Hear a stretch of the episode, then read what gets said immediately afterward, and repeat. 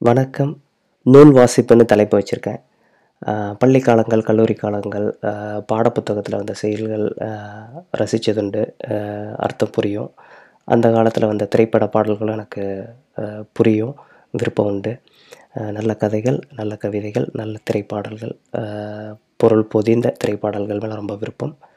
அதுக்கப்புறம் முதல்ல படித்த நாவல்னால் எங்கேயோ கிடச்சி எல்லாரும் சொன்னதுனால புதினம் படிப்போம் புதினம் படிப்போம் அப்படிங்கிற ஆர்வத்தில் ராஜேஷ்குமார் அது இதுன்னு சொல்லிக்கிட்டு இருந்த காலங்களில் எனக்கு அதில் விருப்பம் இல்லை. ஸோ எனக்கு கிடைச்ச ஒரு நல்ல புதினம்னு சொன்னால் சுஜாதா எழுதிய கொலை எதிர்காலம். ஒரு நாள் ரெண்டு நாள் தொடர்ந்து ஒரு சனி ஞாயிறில் படித்து முடித்தேன் அவ்வளோ சிறப்பாக இருந்தது. அதுக்கப்புறம் அதே போல் விறுவிறுப்பாக இருக்கணும் ஆஹ் அப்படின்னு தேடி கிடைக்காம சோர்ந்து போயிட்டேன்.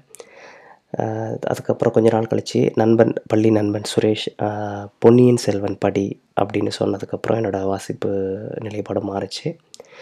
ஆரம்பத்தில் கொஞ்சம் மெதுவாக போனாலும் கதை முடிவில் வந்தியத்தேவன் கல்கி தமிழ் இந்த மூணு விஷயத்து மேலே பெரிய மதிப்பு வந்தது. பெங்களூரில் கன்னடா கற்றுக்கிட்டு கன்னடா பேசி தம் கன்னடா இங்கிலீஷ் ஹிந்தி அப்படிங்கிற ஒரு எண்ணம் இருந்த காலங்களில் என் நண்பன் சொன்னதுனால எங்கே இருந்தாலும் தமிழ் பக்கமும் தமிழ் வாசிப்பு பக்கமும் திரும்பினது அந்த பொன்னியின் செல்வன் புத்தகம். அதனால தான் பொன்னியின் செல்வன் கொடுத்த அந்த உந்துதல் அந்த ஈர்ப்பு அதே போல் இருக்கிற மற்ற புதினங்களை தேடி படிக்கணுன்ற எண்ணத்தை எனக்குள்ளே விதைச்சிது. தேடி தேடி பார்த்தேன் பொன்னியின் செல்வன் அளவுக்கு எதுவுமே இல்லை. உண்மையை சொல்லணுன்னா கல்கி எழுதின இன்னும் புதி நான்கு ஐந்து புதினங்கள் பார்த்திபன் கனவு. பார்த்திபன் கனவு பொய்மான் கரடு தியாகபூமி சோலைமலை இளவரசி. இந்த மாதிரி கதைகள் புதினங்கள் படித்தும் எனக்கு பொன்னியின் செல்வன் கொடுத்த அந்த இன்பத்தை மற்ற புதினங்கள் கொடுக்க தவறிவிட்டன. அதை தேடுற அந்த வேகத்தில் கொஞ்சம் சோர்வும் கிடைச்சிது. ஏன்னா அந்த அளவுக்கு இல்லாத சில புத்தகங்கள் கையில் கிடைச்சதுனால விருப்பம் குறைஞ்சது. சில பேர் சாண்டில்யன் படி பாலகுமாரன் அவரோட அந்த உடையார் படி அப்புறம் இன்னும் சில இதெல்லாம் புதினங்கள்லாம் சொன்னாங்க. விருப்பம் இல்லை. கொஞ்ச நாள் படிக்கிறத விட்டுட்டு நல்ல எழுத்தாளர்கள் பேசுகிறத மட்டும் கேட்டுக்கிட்டு இருந்தேன். யூடியூப்பில் ஸ்ருதி டிவி அப்படிங்கிற சேனலில் நல்ல எழுத்தாளர்கள் அவர்கள் உரையாடல்கள் புத்தக வெளியீடு அதெல்லாமே போடுவாங்க. ஸோ அதை பார்ப்பேன் அவங்க பேசுகிறத ரசிப்பேன். அந்த பத்து நிமிட பேச்சுகளில் என்னென்ன சுவையாக சொல்கிறாங்க அதை ரசிப்பேன். அதில் நினைவுபடுத்தி பார்த்தா எனக்கு எஸ்ரா அவர் பேசுகிறது ரொம்ப பிடிக்கும். அப்புறம் இன்னும் சில எழுத்தாளர்கள் அவர் சார்ந்த எழுத்தாளர்கள் பேசுகிறதெல்லாம் ரொம்ப பிடிக்கும். அதெல்லாம் விரும்பி கேட்பேன். ஆனால் புத்தகம் படிக்கணும்னு எண்ணம் வரல. கொஞ்ச நாள் கழித்து க்ளப் ஹவுஸ் அப்படிங்கிற ஒரு சோசியல் ஆப் வந்தது. அதில் ஆடியோ சேட்டில் நண்பர்கள் குரூப்பாக வந்து பேசுவாங்க. சினிமா கதைகள் நாட்டு நடப்பு அரசியல் எல்லாம் பேசுகிற ஒரு ஆடியோ சேட்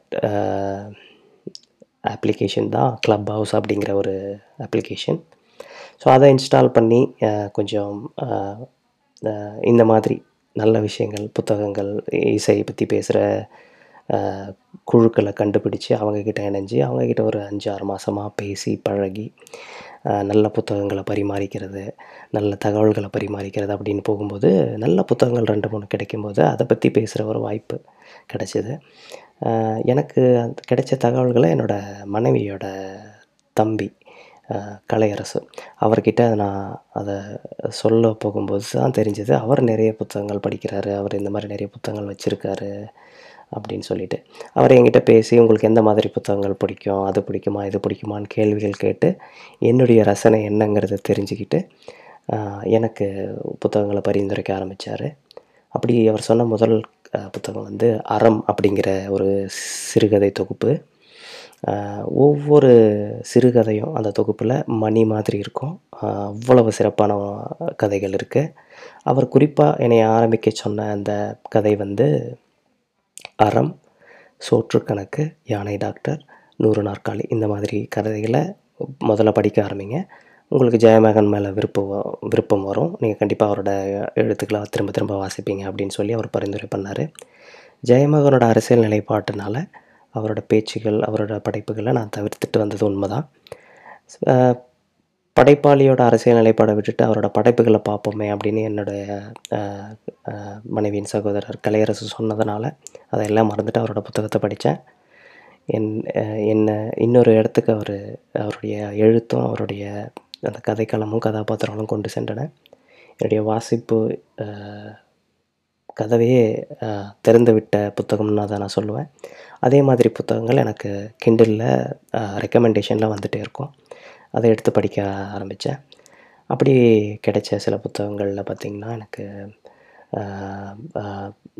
நாலு வரி நோட்டு அப்புறம் யுகபாரதியோட சில புத்தகங்கள் அப்புறம் நா முத்துக்குமார் எழுதின அணில் ஆடும் ஒன்றில் இந்த மாதிரி புத்தகங்கள் கிடைச்சது படிக்க ஆரம்பித்தேன்.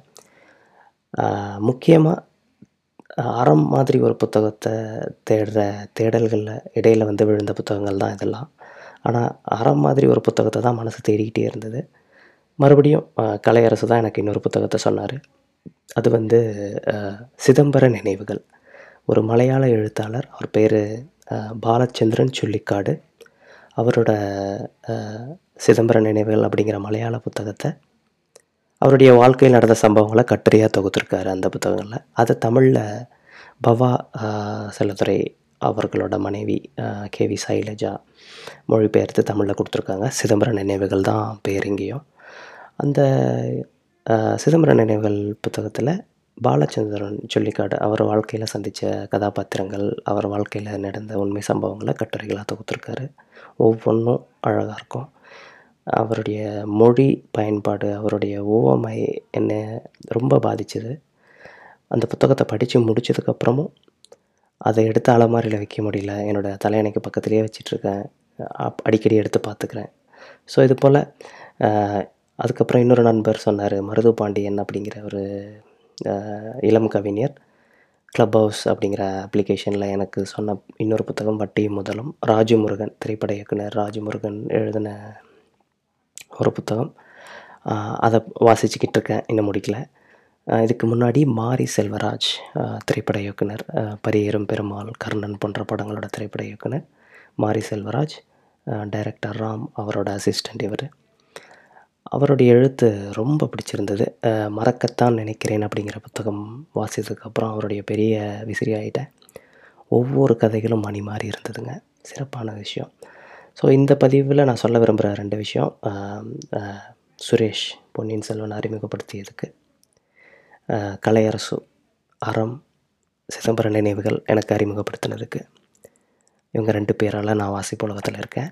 இன்னும் வாசிச்சுக்கிட்டு இருக்கேன். ரொம்ப நன்றி. மேற்கொண்டு எனக்கு பிடித்த புத்தகங்கள் பற்றி வரும் பதிவுகளில் விரிவாக பார்ப்போம். நன்றி.